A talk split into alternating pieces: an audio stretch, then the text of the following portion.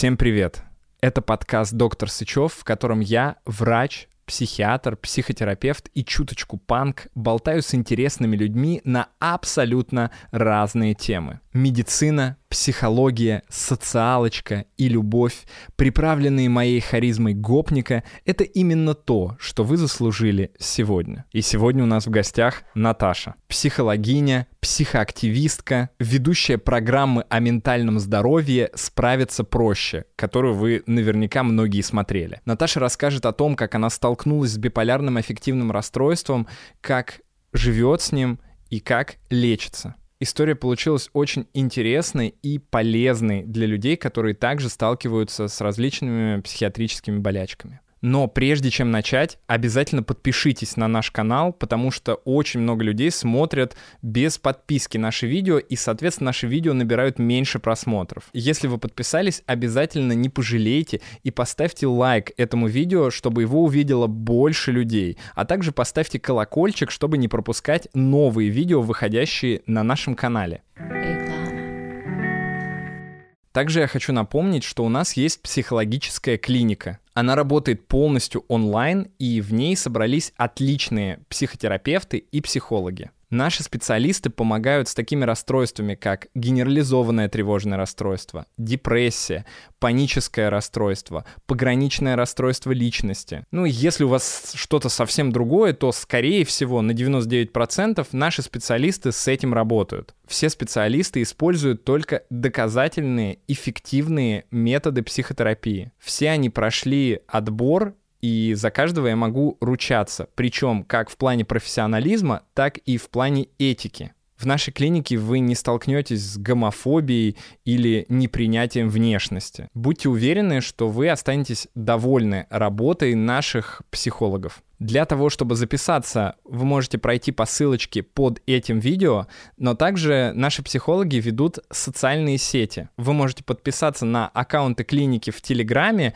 и в Инстаграме. Ну и также недавно мы завели страничку ВКонтакте. Во всех этих социальных сетях постоянно каждый день выходят материалы от наших психологов, и они, я уверен, будут полезны каждому из вас. Поэтому обязательно подписывайтесь. Ну вот и все. Давайте начинать. Банки Хой. Привет. Привет. Ну, давай вопрос. Сразу. Да. Короче, вопрос такой. Uh, у меня мама смотрит mm-hmm. все твои выпуски. Так. Она считает, что ты был самый лучший гость на нашей передаче, поэтому мог бы ты передать привет. Да, как маму зовут? Uh, Любовь. Uh, Любовь, передаю, передаю вам привет у вас замечательная дочь. Мы сейчас с ней еще не разговаривали, но в прошлый раз, когда мы разговаривали, э, было очень приятно и здорово. Вот, поэтому я, вероятно, думаю, что и вы такая же потрясающая женщина. Еще можешь очень коротко моей подруге Маше, потому что она тоже твоя фанатка. Маша, тебе тоже большой привет. Все, супер. Отлично. Теперь обо мне. Ну, у нас э, много было историй людей с э, биполярным аффективным расстройством.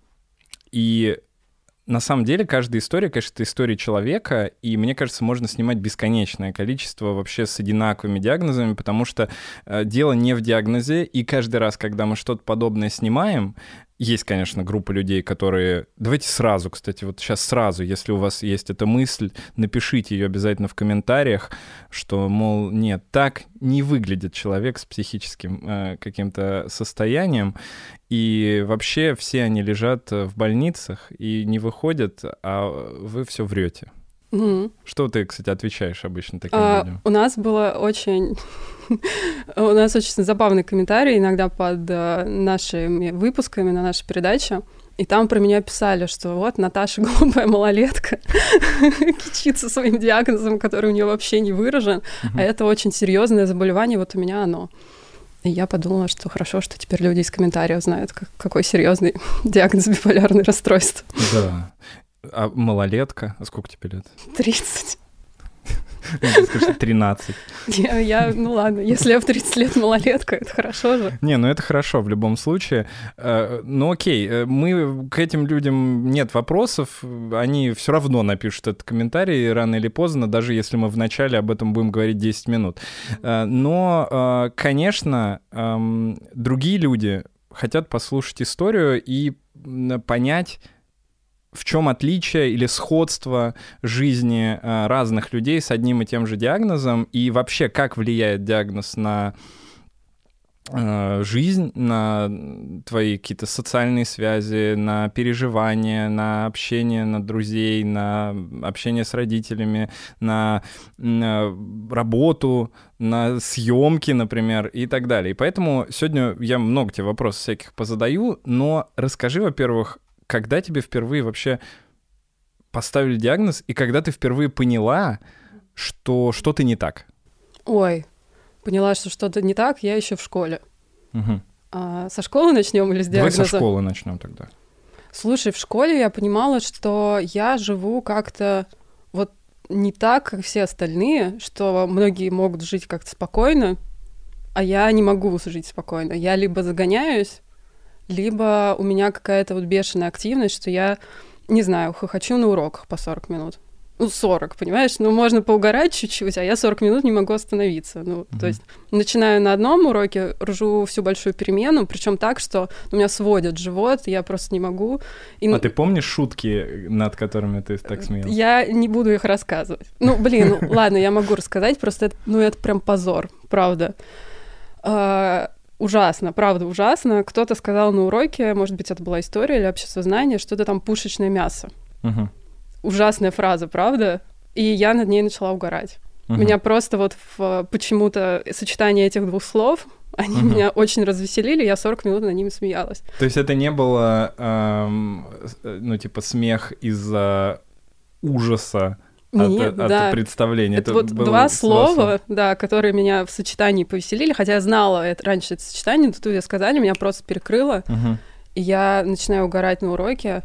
Я не могу уходить на большой перемене, у меня потому что я сгибаюсь от смеха, я просто не могу ноги передвигать, и я все еще продолжала смеяться на следующем уроке, ну 40 угу. минут. Мощно. Угу. Ты поняла в этот момент, что как, что типа другие люди так себя не ведут? Ну, надо мной, э, как сказать, я просто не жила по-другому, условно, и ну, надо мной так всегда, типа, а, ну это Наташа, там, я все время ходила с бутылкой воды, и все говорили, что у меня какая-то веселая вода там просто. В школе. Да, и они даже про меня говорили, и веселая вода помогает нам всегда. Вот такая была шуточка про меня. Ну да, либо я э, раздражалась и могла рявкать. Ну, то есть, и, и раздражение у меня тоже, знаешь, меня, у меня была подружка, которая меня как-то пыталась угомонить, но я тоже, если я раздражалась, я могла там, там швырять что-нибудь, ну, mm-hmm. в общем, было так. Я не понимала, как люди могут спокойно реагировать. У меня редко это получалось. Mm-hmm. И в таком формате это продолжалось ну, всю школу до конца? Слушай, ну это началось лет, э, мне кажется, в 14. Да, я вот, ну да, все время. И у меня были ну, какие-то странные идеи, что я там придумывала мне... Ой, сори, я придумала, что мне надо однокласснику подарить на день рождения баллон с водой. Uh-huh. Вот, и я ему говорю, слушай, я подарю тебе на день рождения баллон с водой, а потом я как-то выглянула в окно, а там реально завозили в школу баллон с водой, и у меня просто случилась истерика, я его пытаюсь дотащить, я сама ржу и говорю, я говорю, Дим, смотри, тебе принесли баллон с водой на день рождения. Вот, и, то есть такого рода шуточки у меня были все время, и меня вот с них просто снимало вообще с активности, ничего не могла делать. Либо я загонялась. Угу. А загонялась это, ты имеешь в виду тревогу какую-то? Ну и я сейчас, как мне мой психиатр объяснила, это были какого-то рода смешанные эпизоды, там около депрессивные эпизоды, потому что, ну, я прям, вот я не знала других людей, которые бы могли вот пролежать вот так вот и думать, что вот мир просто полное дерьмо. Uh-huh. Ну вот я не знала больше таких людей, которые вот кроме меня могли вот так вот пролежать, не знаю, два дня с этим, с этой мыслью не то, что я там хотела умереть в тот момент, но вот просто у меня было сознание, все, мир, мир ужасный. Угу. Я, и я лежу. Но к врачу ты не ходила тогда? Нет. Ты я... не хотела, не знала, Вообще или родители были против? Мысли такой не было. Просто не было мысли. А, я ходила к неврологам постоянно, у меня голова все время болела. Mm. Просто постоянно. Ну, еще я. Мама сейчас говорит, что я в какой-то момент перестала спать, я начинала ходить, то есть я что-то ходила по ночам, читала, ну просто не могла уснуть, там хожу что-нибудь до, три, до, до трех ночи, а с утра в школу. Ну, соответственно, вот я там сплю по 4-5 по часов. И я сейчас маме про это говорю, слушай, а ты помнишь, э, что я вот так ходила, и меня это не, не напрягало? Мама говорит, да, но меня очень напрягало. То есть ее как бы напрягало, но мы не пошли никуда что-то с этим сделать. А неврологи что говорили? Что все нормально. Ну, вегет-сосудистая дистония, во-первых, естественно. Потом что-то, ну да, слабые сосуды, ну вот что-то на сосуды списывали. Однажды, когда мне уже было 21-22, я в очередной раз пошла на обследование, все мне сделали, МРТ мне сделали. Ну, там с какой-то периодичностью я проходила вот эти круги. Опять они ничего не нашли, и вот, вот мне тогда невролог сказала, может быть, к психиатру стоит сходить. Может быть, вот в этом история. А я тогда такая, нет, я что, сумасшедшая, я не пойду никакому психиатру. Мне просто абсурдной казалась эта идея. В 21 ты еще особенно не знала про вообще ментальное здоровье? Ну, вообще ничего не знала. Ну, не, я знала, что есть какие-то люди сумасшедшие. Ну, блин, то есть это была типичная какая-то история. Я знаю, что есть, есть люди с шизофренией, да, например, ну или психозы есть. И то есть это история со стационаром уже. Угу. И, естественно, знаешь, мне кажется, у многих вот эти истории, где-то бабушка была шизофренией, что-то там она делала, соседка, вот все вот эти вот представления. Вот у меня тоже такое было представление. То, что можно депрессией заболеть, что такое биполярное вообще, ну, то есть вообще нет. Но когда ты оказалась впервые у психиатра? В депрессии. А, в 24. Это первый был эпизод депрессии? Это был первый эпизод тяжелейшей депрессии. Расскажешь? Угу. А, ну, я сейчас понимаю, что он начинался как-то, видимо, постепенно. У меня, знаешь, в жизни тогда все как-то наладилось впервые, что у меня... Я наконец-то хорошо зарабатываю, а я к этому очень долго шла. У меня там есть парень хороший, я много путешествую, я живу... Короче, я хорошо живу. Ну, то есть... А мне почему-то вот... Ну, вот как-то... Я помню, я тогда в Черногорию поехала, я помню вот это ощущение, там так красиво, знаешь, здесь сосны, там Адер... а, какое там море, Эгейское, по-моему, горы, то есть все потрясающе, а я вот помню вот эту мысль, что, блин, и что? Ну, то есть вот это вот обесценивающая типичная депрессивная мысль, и что? Первый раз у меня такое вот началось. Это было лето, получается, 16 -го года. К осени я начала постоянно ругаться с парнем, просто постоянно. Я выдумывала какие-то причины, меня вот все раздражало. Ну, то есть какой-то смешанный, видимо, эпизод, ну или что-то. Ну, короче, депрессия такая в раздражении. Вот, и я помню, он ко мне приезжал, он тогда учился в Америке, вот он приехал, я с ним ругалась просто всю неделю. И опять же не спала. Он уходил спать, а я не спала. А, мне казалось, что у меня рак, там что еще, в общем, что он мне изменяет, в общем, какие-то непонятные мысли. Он уехал, и я слегла. То есть это были новогодние, я числа, наверное, ну вот он уехал, может, второго, я с третьего слегла. Я просто лежу.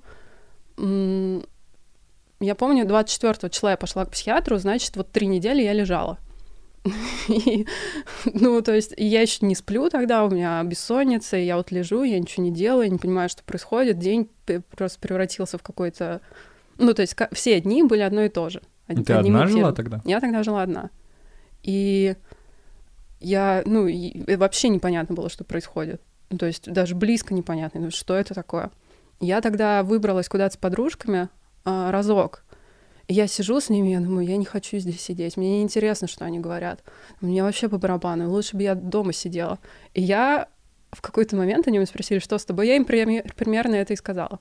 Что, блин, я не хочу здесь находиться, я хочу лежать дома. И на удивление, вот одна девочка, она как-то сказала, слушай, может быть, у тебя какой-то депрессняк? Тогда слово депрессняк, да, ну такое как бы... Как будто бы еще не депрессия. Ну, такой очень бытовой угу. депрессняк. такая, может, тебе к психологу сходить? Ну, к, к... Да что же я говорить-то не могу сегодня. Может, тебе к психологу сходить, именно к психологу, не к психиатру, вот. А ты тогда понимала, в чем отличие психолога и психиатра? Да, я понимала. Угу. И я параллельно, слава богу, я читала книжку, как читала, листала книжку, знаешь, какую сойти с ума, психические расстройства в большом городе. Мгм. Просто случайно, потому что я читала нонфикшн какой-то, ну, рандомный, и вот в том числе ее. И я что-то листаю, дохожу до главы депрессии, и тут я начинаю прямо ее читать, потому что у меня все симптомы. Я думаю, окей, то есть это диагноз, с которым можно пойти к психиатру, и теоретически, может быть, мне станет лучше. Ну, и я пошла.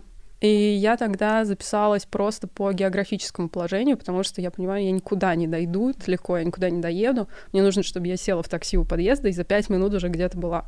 И вот так вот я попала к психиатру. Помнишь этот первый прием? Что тебе сказал психиатр? Я отлично помню, что, что был за прием, потому что я пришла, я не знала, что сказать. И он такой, с чем вы пришли? Я думаю, я не знаю, с чем я пришла. Говорю, ну, мне кажется, у меня проблемы, потому что у меня нет социализации, сказала я. Он такой, в смысле? Я что-то начинаю говорить, э, какую-то пургу несу, вот я лежу дома, ни с кем не общаюсь. И он мне такой, ну, вы делаете что-то для социализации? Я говорю, нет. Почему? Я говорю, я не хочу. Ну и так каким-то образом вот докрутили, что, может быть, это депрессия. То есть ты не сказала, хотя ты уже предполагала, что именно депрессия. А Мгм. почему? Почему я ничего не сказала? Я не знала, как строится этот разговор. Ну, правда. То есть, что говорят? Я понимаю, приходят к неврологу и говорят, у меня там голова болит, или у меня спина болит. Здесь вообще непонятно. А вот если, ну, например, сейчас нашим э, зрителям советовать, Мгм. как себя вести на первом приеме психиатра, когда еще нет никакого диагноза и когда ты не особенно понимаешь, как это работает, то что лучше говорить? Мгм. Я... У меня клиенты, я как психолог сейчас работаю, психолог-консультант, и у меня клиенты часто спрашивают, когда я им намекаю, слушай, может быть, тебе стоит к психиатру сходить? Они мне такие, а что сказать? Я говорю, скажи, что тебе плохо. То есть, ну, тебе же плохо, если тебе плохо, значит, тебе плохо, тебе нужно этому доверять. И то есть ты приходи и говори, мне плохо, я хочу все время плакать, я там не сплю, а я не вижу смысла в том, что я делаю. Вот просто все вот это говори, как есть. Мгм. Да, это, кстати, ну, на мой взгляд, самое удобное, потому что люди действительно ко мне вот часто очень приходят э, именно с таким монологом, как ты сейчас сказала. Мгм. Нет социализации или очень часто еще проблемы со сном. Вот, Мгм. кстати говоря, многие говорят, проблемы со сном, вроде бы все остальное нормально, а когда начинаем крутить дальше, то оказывается, что проблемы со сном это, ну, типа, вторичная какая-то история даже. А я не знала, что это симптом, да, там проблем со сном. Я это даже сказала там, когда он спросил в конце, а он еще такой, знаешь, был немножко, ну, такой дядечка. Он меня только в самом конце спросил, а, кстати, есть ли суицидальные мысли? То есть я уже на, на пороге, знаешь, стою. И со сном он меня тоже спросил в самом конце. Вот, но хотя бы спросил. И поставил диагноз. М, Но он сказал, что может быть это депрессия. Но в первый раз он мне даже не выписал антидепрессанты. Он мне выписал только в следующий раз. Я через три дня пришла. Так, то есть он тебя отпустил на три дня, сказал прийти через три дня? А я, слушай, я даже не помню, с чем он меня отпустил. Но точно, точно антидепрессанты были только во второй раз. Мгм. Ну, видимо, он там, типа, приди, мы еще психотерапией позанимаемся, потому что он был психиатр-психотерапевт. Мгм. Вот. И ты пришла через три дня, Мгм. и уже тебе назначили антидепрессанты. Да. Помогли они тебе? Ну, да, вначале да. Ну как?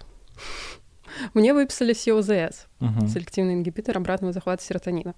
На шестой день, сейчас я понимаю уже, что что-то было не то, но на шестой день я начала ходить. У меня Мгм. появилась вот эта энергия, я что-то хожу, не могу остановиться, вещи перекладываю, у меня какое-то опять раздражение. В общем, да, я встала и начала вот э, какую-то свою активность. Настроение не повысилось при этом. Вот. И сейчас я понимаю, что, возможно, это у меня инверсия фазы какая-то начиналась, и я там полетела. Мгм. Но тогда я думала, окей, это просто может быть такая побочка, может быть, он вот так вот работает. Ну, то есть э, какой-то прям раскрывающейся такой полноценной гипомании не было.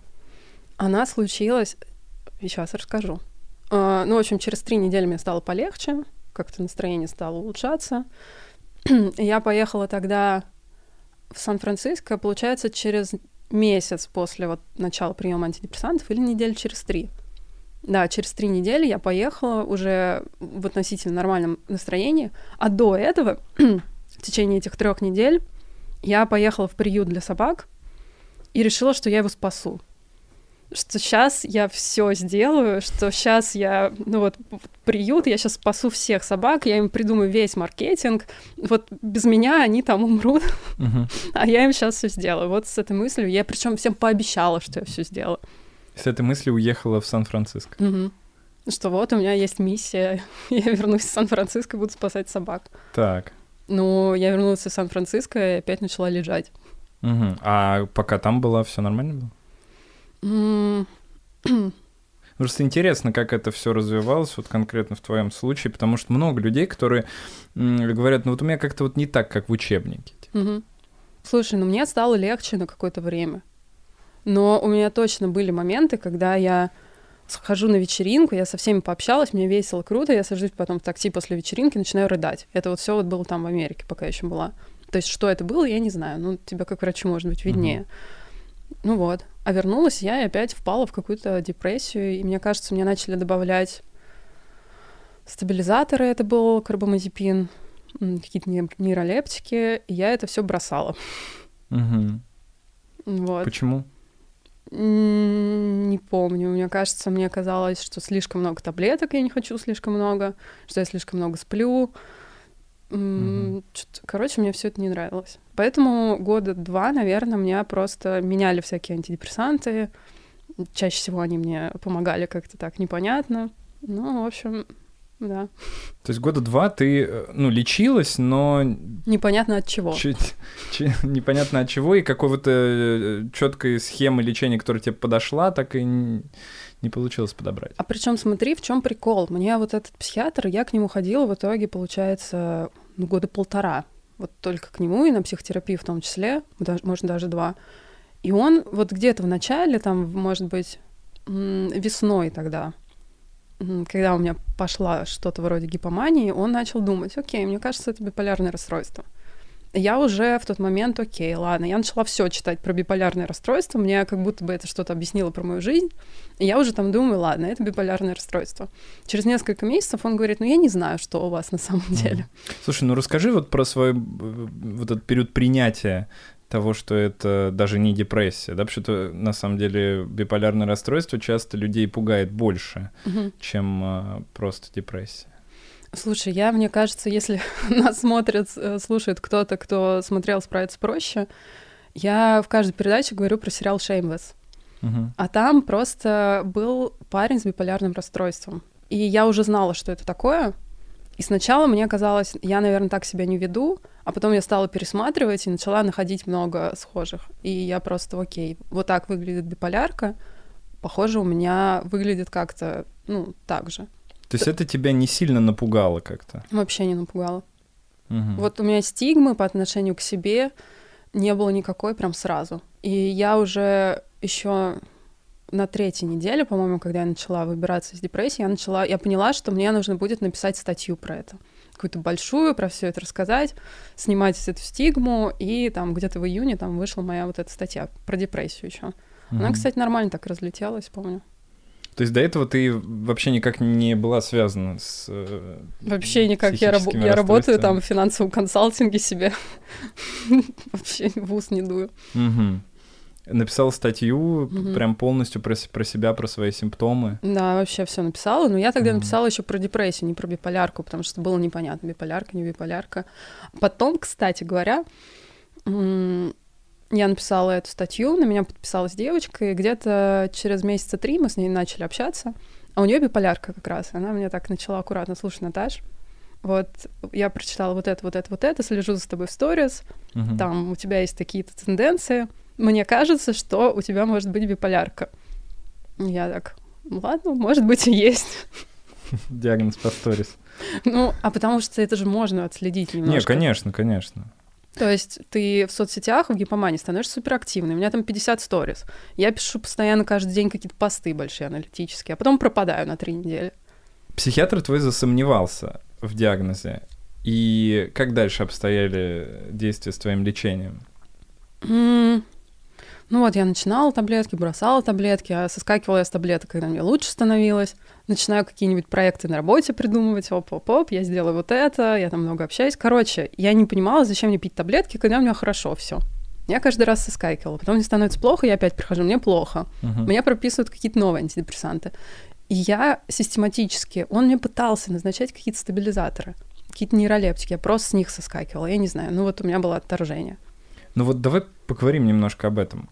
Как это работает? Потому что действительно есть э, целые статьи, наверняка даже метаанализы по поводу того, почему люди с э, расстройствами э, психического характера а, часто бросают лечение э, и не заканчивают его, потому что считается, что, ну, в связи с этими исследованиями, считается, что как будто бы это одна из самых главных причин, почему не э, начинается стойкая ремиссия.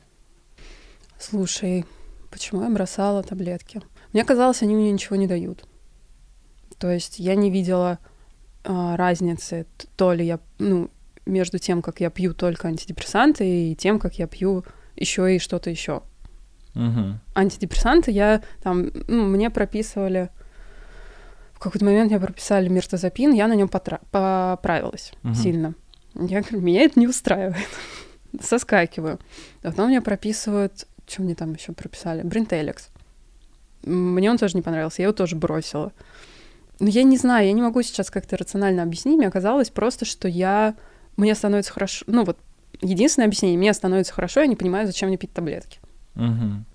А потом я прихожу и опять начинаю пить какие-то новые. Ну, То есть именно в гипомании тебе становится хорошо, э, или просто в целом становится хорошо, ты бросаешь, э, начинается опять депрессивный эпизод, и ты возвращаешься я возвращаюсь, да. Но мне психотерапия, понимаешь, очень сильно помогла. То есть я действительно очень много проработала.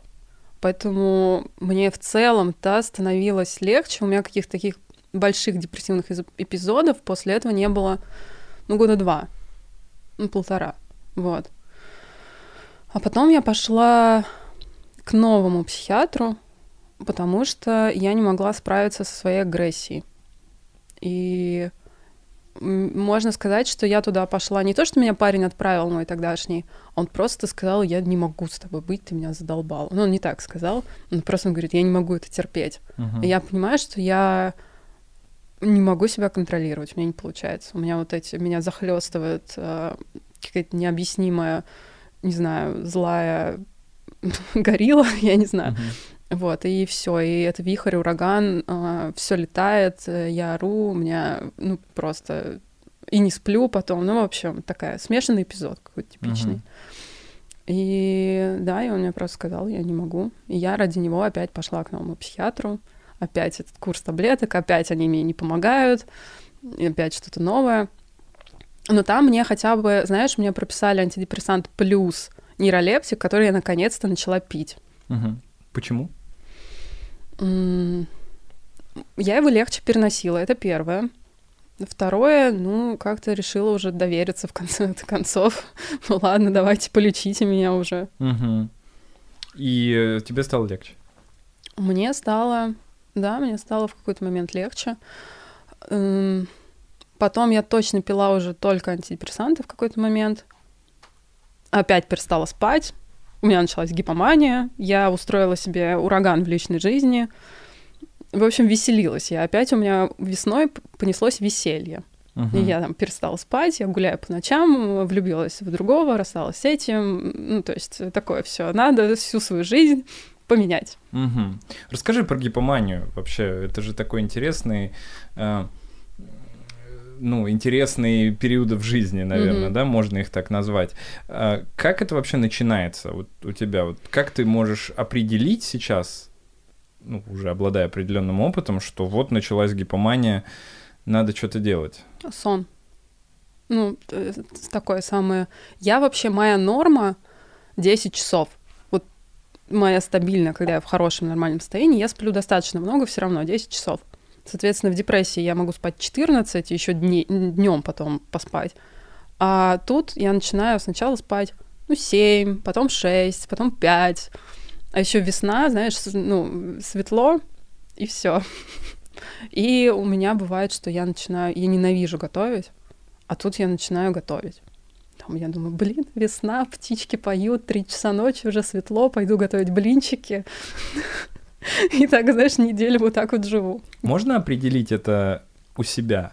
Ну, то есть, часто у тебя такое бывало, что ты раз и поняла, что вот гипомания и второй вопрос. А, сложно ли себя пересилить и сказать, нет, это не просто хорошее настроение, и нет, я не буду еще три дня так жить, э, а пойду сейчас к врачу? Слушай, ну, окончательный диагноз, четкий диагноз, не там, я не знаю, может быть, а, мне поставили, получается, только год назад.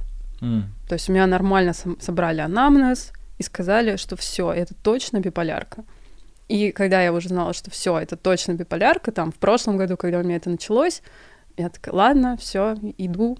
А там еще просто в прошлом году случилась супер классика. Я а, была в гипомании, несколько дней не пила нейролептики, пропустила. И потом я сваливаюсь просто в жесточайшую депрессию на, ну, на две недели, но считается, да, по критериям. И это прям, ну, какая-то типичная история. Соскочила, на угу. несколько дней погуляла по ночам, бамс, и все. То есть, а долго она не длится? Сколько у тебя самый длительный был период? Депрессии? А, гипомании? Угу. Ой, 2020 год весь сумасшедший. А, начиная с а, мая, заканчивая сентябрем. Угу. Но там, знаешь, как было? Там начиналась гипомания, вот эти блинчики, гуляю по ночам, а, там, тусуюсь с пацанами, пишу диссертацию, в общем, гениальные идеи, курсы, курсы, курсы, кредиты, кредиты, кредиты. Угу. Вот, и так я как-то прожила месяца, наверное, полтора-два, а потом у меня началась смешанка, и я просто, я стала ужасно злая. У меня, я все еще не сплю, но я просто постоянно злюсь, меня все бесят, у меня какие-то вот эти навязчивые мысли, что там, у меня это было всегда направлено на каких-то людей. И у меня, знаешь, вот просто я просыпаюсь с мыслью, меня бесит этот человек, мне надо все ему объяснить, мне надо все ему доказать, он тупой. ну, в общем, такая обсессия начинается, я хожу э, по дому, перекладываю вещи опять, у меня вот эта вот тема все время перекладывать вещи. Потому что я вот, знаешь, так кружу, порядок не наводится, ничего не меняется, просто вот я перекладываю вещи. Ну, это успокаивает, да, видимо, тебя? Как? Меня не успокаивает, мне просто надо куда-то свою энергию деть я, у меня это даже, я не понимаю, о чем я думаю в этот момент, я не понимаю, что происходит, я просто вот кружу. И да, у меня это было направлено на людей, я очень была злая, я ругалась э, со всеми, а, и вот тогда я поняла, что со мной что-то не то происходит. Вот там я почувствовала, у меня едет крыша. Вот, что это значит? Ну, что я, я не понимаю, что со мной происходит, что это что-то реально ненормальное, ну, то есть я не знаю, это как-то... Мне мой психиатр потом сказал, что это просто уже началась мания, смешанная мания. И она была очень сильно раскрученная. Ну, то есть, э, я не знаю, то есть я сплю три часа, а потом 21 час я злюсь. Ну, Ты могла работать э, в этом состоянии, общаться? Я проходила курсы, а у меня еще начались быстрые циклы в какой-то момент. То есть я пять дней лежу в депрессии, прям ем один доширак в день, лежу на полу, думаю, что все ужасно, да, ну, классические депрессивные мысли. На пятый день, в пятницу, я вскакиваю, иду тусить, тусуюсь 24 часа, так еще прохожу три недели, мне причем даже мне никакой алкоголь был не нужен. Я просто вот тусуюсь, знаешь, как, как будто на наркотиках. У меня вообще норм. Потом опять четыре дня, я снова в депрессии. Говорят, что у многих как раз возникает тяга к э, алкоголю и наркотикам. Ну, э, да, у меня я могла начать в таких состояниях много пить, но я не пьянею. Я, я пью и просто я перепиваю всех, меня вообще не пьянею, и я в какой-то момент думаю, ну, мне смысла нет пить. И мне и так весело, я и так могу тусоваться. Ну вот, я как-то так перестала. И со временем э, сейчас, вот, например, если эм, представить себе, да, что у тебя начинается гипомания, ты всегда уверена в том, что ты сможешь себя переломить как-то и э, пойти к врачу или там увеличить дозировку? Или все-таки вот высокий риск того, что вдруг э, ты подумаешь, еще недельку поживу так? Это очень сложный вопрос. А, когда ты в течение жизни испытывала эти состояния, а я сейчас понимаю, ну, у меня практически каждую весну это было. А, и не только весну, но каждую весну точно. И ты вот испытывала этот прилив активности, прилив хорошего настроения, ты там всех веселишь, тебе классно. А потом этого больше нет. Вот я год стабильности. Скучно. Угу. Прям скучно. Скучно. Я очень долго работала потом с этой скукой, потому что, ну, блин, ну все, вот у тебя больше не бывает этих периодов. А когда ты их уже испытывал, ну, норма скучна. И я про это говорила своему психотерапевту. Еще я не знала про биполярку, но она тоже меня заподозривала гипоманию, и она мне говорила, когда испытывали такие гипоманиакальные состояния, понятно, что ну, стабильность, она такая. И она мне пытается доказать, вообще-то жизнь не скучная. Я говорю, в смысле не скучная? Она очень скучная. Ты себе что-то нашла, чтобы сделать жизнь не такой скучной? Mm. Ну, я привыкаю еще пока. Ну, пока еще тяжело. Расскажешь, как именно происходит привыкание? То есть у тебя есть, например, какая-то замена? Многие уходят, кто-то уходит, не знаю, там в религию, кто-то в спорт, а, кто-то в наркотики, кто-то в какие-нибудь адреналиновые э, прыжки с парашютом или с банджо. Угу.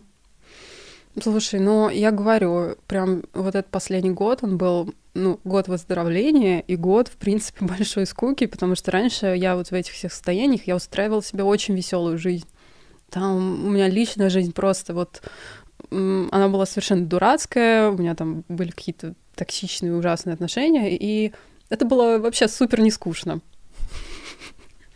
Просто потрясающе. И всегда мне говорили, я сама говорила, что по моей жизни можно снимать сериал. И, с одной стороны, я-то понимаю, что там 80% времени я сижу дома, ну, там что-то делаю, но вот в эти 20% я столько всего могу уместить, что реально можно сериал снимать. А сейчас нельзя снимать сериал.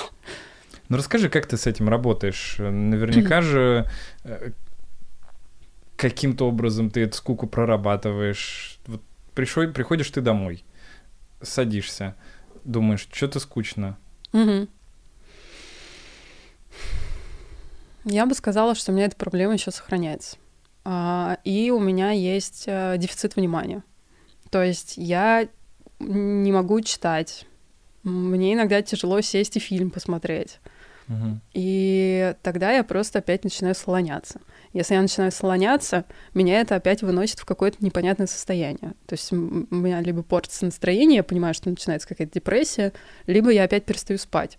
Вот я сейчас опять стала хуже спать, например. Угу.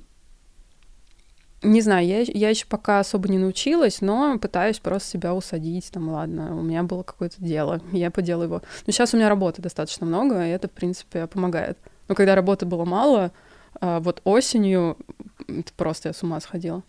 То есть, ну, если что-то ты делаешь, то полегче становится. Да. Ну, то есть, да, сейчас я понимаю, единственный мой способ — это чем-то себя загружать. Ну, то есть, да, это либо работа, либо опять что-нибудь придумать, какую-нибудь новую работу. Ну, в общем, да, куда-то куда уходить в работу. Ну, а проект справиться проще э, из-за этого появился? Кстати, мне кажется, что не совсем. Или в гипомании. Вот. А, Карина, моя коллега, как-то говорила, что, может, это продукт моей гипомании. Не, мне кажется, нет. А, я... У меня этот проект, это, кстати говоря, такой был проект, который варился фоном пару лет. То есть он не вот у меня резко пришел. Но я сначала не могла понять формат. То ли мне делать подкаст, пока я думала над подкастом, сделали уже 15 таких подкастов. Там, думаю, то ли что-то делать, какие-то проекты, не знаю, на выездах. Ну, в общем, какие-то разные, разные форматы у меня были. И тут, вот в декабре, получается, 2020 года, когда я пережила вот эту свою маниакальную, ну, вот это смешанное состояние, мне стало полегче, я поняла, окей, это должен быть YouTube, это должны быть гости, это должны быть эксперты, мне нужен соведущий. И вот я с Кариной познакомилась, и так мы сделали. Мне кажется, это было достаточно продумано. Угу. Расскажи, как на отношениях сказывается расстройство, потому что это, это ведь такая тема, какая-то глобальная абсолютно. Очень часто люди ну, не очень хорошо отзываются о своих партнерах, не, подразуме... Э, не подозревая, что у них может быть какое-то расстройство и что функциональность этих отношений очень сильно зависит от функциональности конкретного человека. А, да, слушай, в отношениях всегда были какие-то проблемы. Ну, то есть либо я устраивала какие-то скандалы, меня все раздражало и так далее, и причину даже не понимаешь особо. Просто вот эта злость какая-то, надо ее куда-то спустить, и вот спускаешь. А, либо а, я помню, у меня молодой человек, с которым я дольше всего встречалась, из-за которого я, кстати, тогда пошла разбираться, потому что я на него орала все время. У нас были всякие истории, когда он сказал, что ты меня иногда пугаешь, а, потому что мы с ним как-то, вот, например, как, пример, мы с ним вышли из театра, и что-то я начала стихами разговаривать. И я просто, знаешь, иду и разговариваю рифмы, и они у меня так хорошо приходят в голову просто, я не могу остановиться, мы, знаешь, заходим в перекресток, он что-то кефир покупает, я начинаю кефир, зефир, там, ну, в общем, на каждое слово я находила. Мы уже в магазин сходили, мы уже в метро до дома доехали, я все еще продолжаю, там 40 минут, и смеюсь. И он тогда сказал, ну, там, что с одной стороны это смешно, с другой стороны это странно и пугает. И у меня случались вот такие истории. Угу. Ну и то есть это людей, ну как так, настораживало. А, а потом а, вот с тем парнем у меня опять, когда начались депрессии, ну, он не очень их понимал, не особо меня поддерживал. Я там лежу на полу, он перешагивает через меня, идет чипсы есть. Ну, он не, просто не очень понимал. Не, иногда он мог со мной полежать, там, пообнимать, но долго, долго не мог. Угу. Не понимает просто человек, что это такое. Очень многие люди с бар говорят, что очень сложно вообще заводить отношения, потому что ты заводишь отношения, когда у тебя, например, гипомания, и ты можешь заводить э, их в таком формате, который тебе в тот момент актуален который тебе нравится. А проходит неделя, и ты можешь не поднимать трубки целыми днями, проходит еще две недели, ты опять э, звонишь, и опять все здорово. Как вот с этим ты, ты борешься, и были ли у тебя такие проблемы? Слушай, у меня много было таких проблем. Я про отношения, мне кажется, могу еще три часа говорить. Ну вот э, у меня был а, такой парень, с которым мы не то чтобы встречались, но у меня каждый раз, когда я вхожу в какой-то адекват, я думаю, эти отношения мне не нужны, они меня разрушают и так далее. То мне становится весело, я начинаю опять ему писать, давай, пойдем тусить, там, в общем. А потом опять я думаю, какого хрена? Ну, там, что за фигня? А я к нему вот, у меня начиналась эта гипомания, я все время к нему возвращаюсь, потому что я с ним буду тусоваться, мне будет весело. Это один такой чувак. Со вторым парнем, вот как раз когда я тогда, у меня началась гипомания, я с одним рассталась, к другому ушла. Вот это была гипомания, потом у нас была какая-то вот типа любовь-любовь, а потом, э, ну вот был какой-то период стабильности, а потом в следующем году у меня опять начинается гипомания, а у него, он очень меня как-то... Короче, он мешал мне веселиться. Я не могу вот объяснить по-другому. Он мне что-то все время хотел говорить про отношения, все время как их наладить, там что-то еще. А я, у меня гениальные идеи. Я хочу веселиться, ты портишь мне настроение. Давай расстанемся. Ну, из серии. Вот. А в последних моих отношениях а, человек я ему сразу сказала, у меня биполярка. В первые полчаса. Ты так знакомишься с Сейчас, сейчас уже да. Но он меня нашел, он меня нашел через проект справиться проще. Я там а. уже рассказала всем и все, и вот. Я ему говорю, у меня биполярка, там, хочешь со мной продолжать общаться, иди почитай. Вот, он почитал, его это, значит, не смутило, потом казалось, что у него тоже биполярка, а он сам был в гипомании. Его тогда вообще ничего не смущало. Uh-huh. В общем, мы тогда вот так вот веселились, а потом а, у меня началась, ну, периодически были какие-то депрессивные провалы, и он вообще, то есть я не могу рядом с этим находиться, там, типа, ты меня триггеришь, а вообще не хочу этого видеть, там, я не подписывался на суицидника. Ну, в общем, жестко. Угу. Ну, вот так вот. Ну, мне кажется, это просто, ну, это какая-то его, честно говоря, проблема. Да, сто процентов. Вообще, кстати, тему ты затронула, что он эм, с тобой познакомился после того, как посмотрел «Справиться проще». Может быть, это не очень в тему нашей сегодняшней беседы, но интересно, как вообще часто тебе пишут э, какие-то любовные письма люди, которые посмотрели э, и эм, пытаются с тобой познакомиться, не знаю. Вообще никто не пишет, вообще никто не пишет.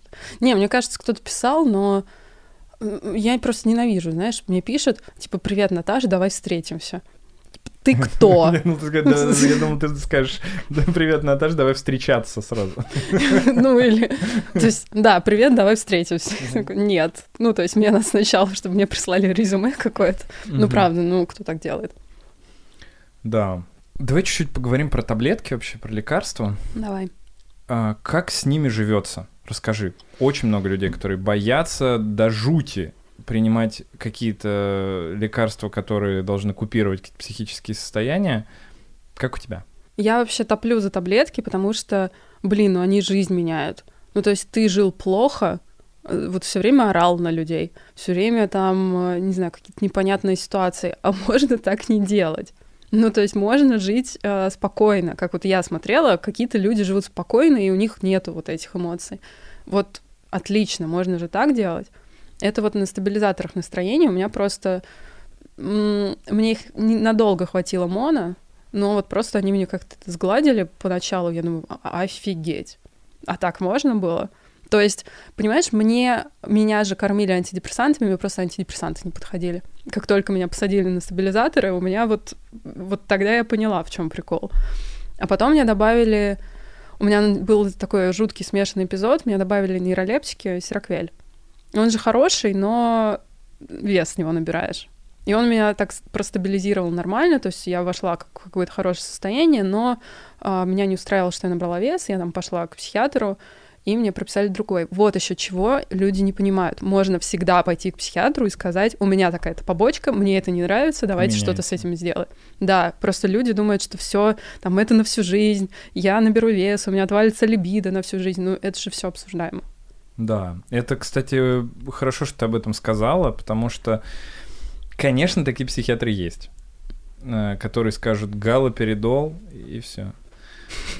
И неважно, какая побочка. Но если вам такой психиатр говорит, э, то лучше идти к другому психиатру, потому что вообще побочные эффекты — это важный момент, и если они у вас достаточно сильные, вам с ними некомфортно, то обязательно можно это все поменять, и это достаточно легко. У нас очень много препаратов. Mm-hmm. Ну, пока что. Не, в любом случае, конечно, есть разные врачи, но никто не может заставить человека принимать что-то, что вызывает у него какую-то побочку, которая ему не нравится. Да, да, да. Ну, то есть, э, вот эм, у меня тоже на самом деле такое было.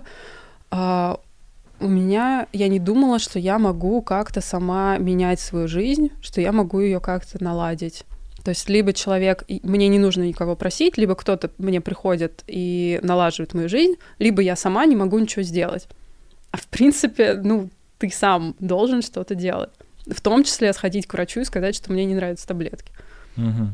А сталкивался ты с каким-то мракобесием?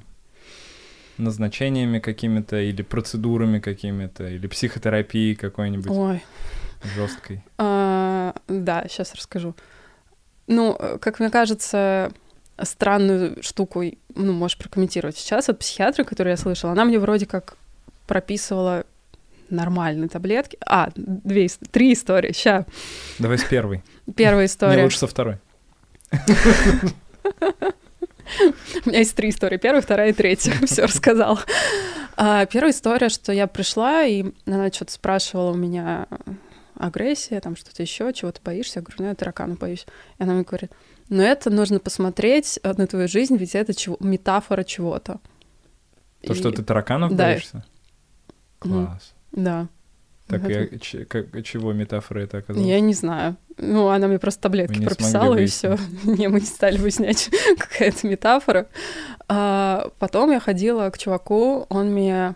Это вот как раз, когда я... Вот тем летом, когда я поняла, что у меня крыша едет, и мне надо к психиатру. И я уже понимала, что мне нужны, видимо, стабилизаторы. И я ему сказала, типа, пропишите мне стабилизаторы. Он мне прописал, все нормально, дал рецепт. А, и Я тебе это, кстати, рассказывала на выпуске, когда ты у нас был. А, или не тебе? Короче, а, я говорила, что у меня подозревали еще пограничное расстройство личности. Он мне такой, руки покажите. А у меня руки чистые. Но он имел в виду, что должен быть какой-то self-harm. И он такой, нету никакого пограничного расстройства личности. Отличный диагност. Да, просто потрясающий. Вот. А самое большое мракобесие, просто был кошмар, а, это вот тот мой самый первый психиатр-психотерапевт, с которым я ходила полтора года.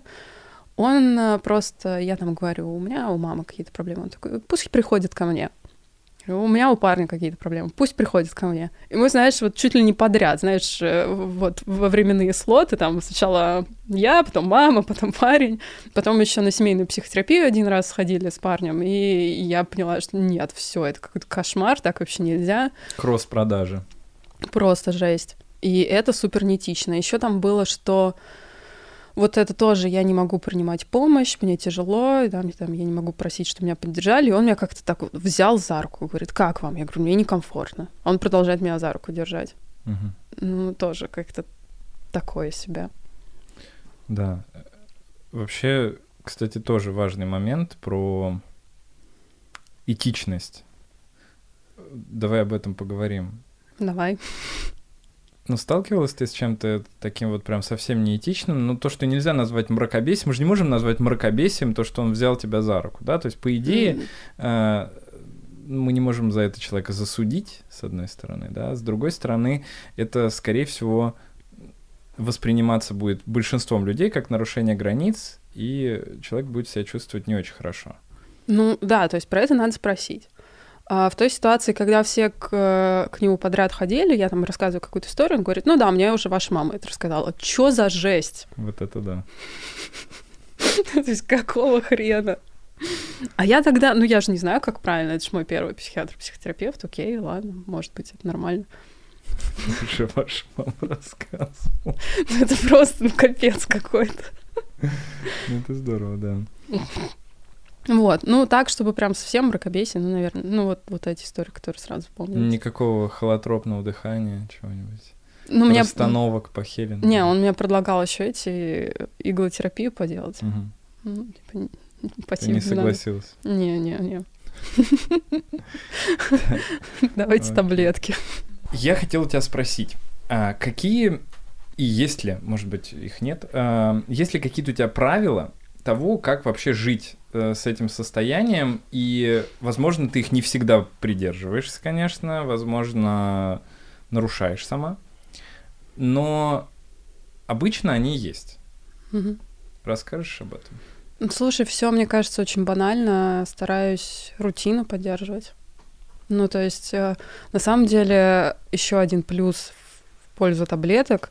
Никогда у меня не было такой рутины. Сейчас могу спокойно лечь в полдвенадцатого, встать в девять и нормально жить.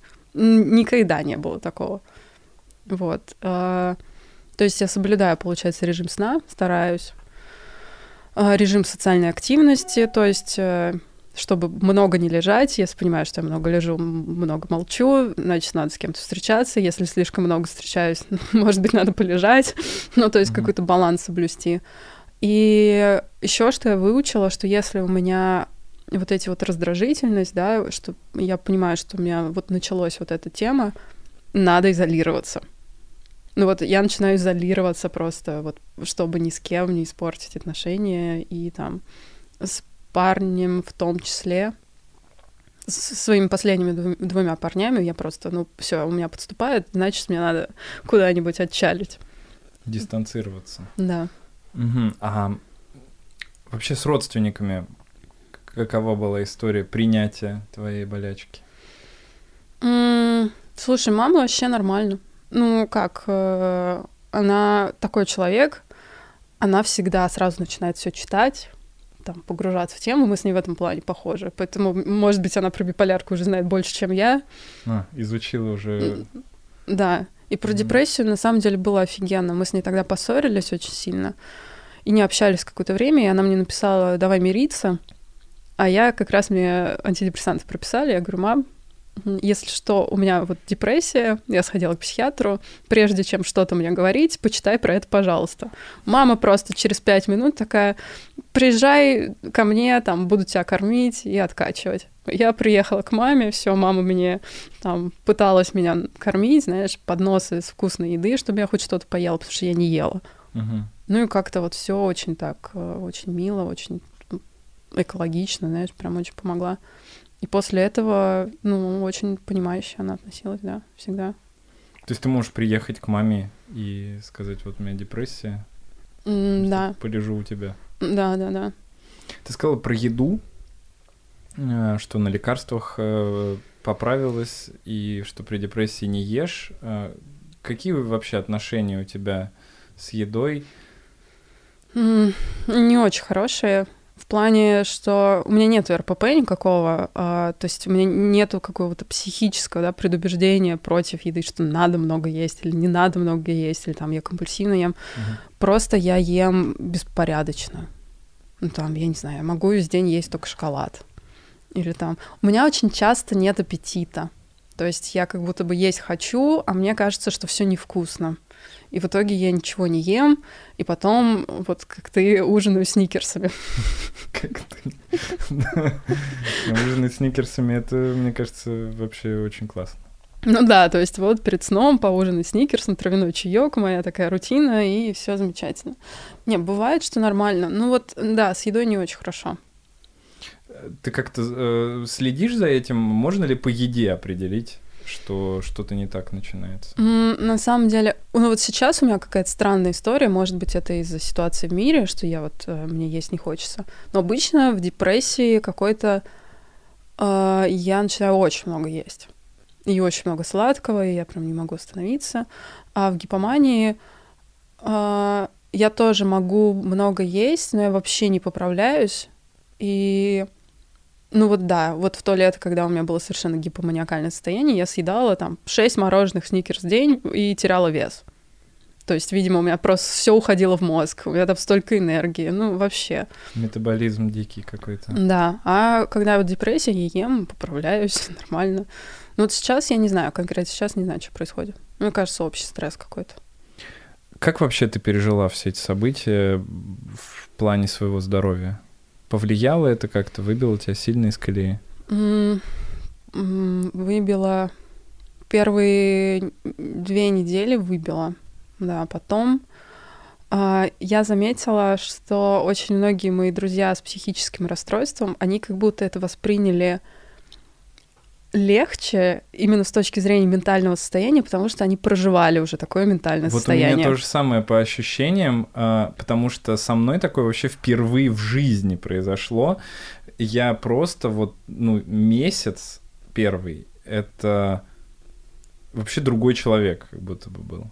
Мгм. То есть я ни с кем перестал разговаривать, вообще перестал переписываться с кем-то.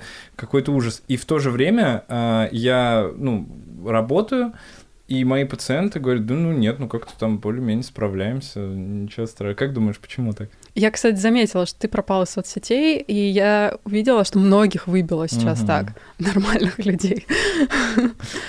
Кстати говоря, я причем это тоже заметила по своим друзьям, у которых раньше в жизни все было нормально, такая же история, как у тебя.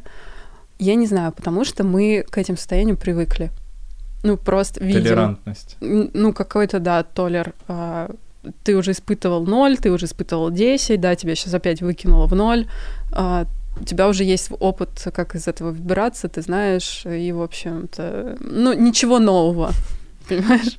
Да, Ну, слушай, именно- это, это к- интересно вообще на самом деле, потому что я действительно заметил, э, что очень много людей, которые вроде как тяжелее вообще функционировали в жизни, эту конкретную ситуацию такого сильнейшего стресса пережили легче.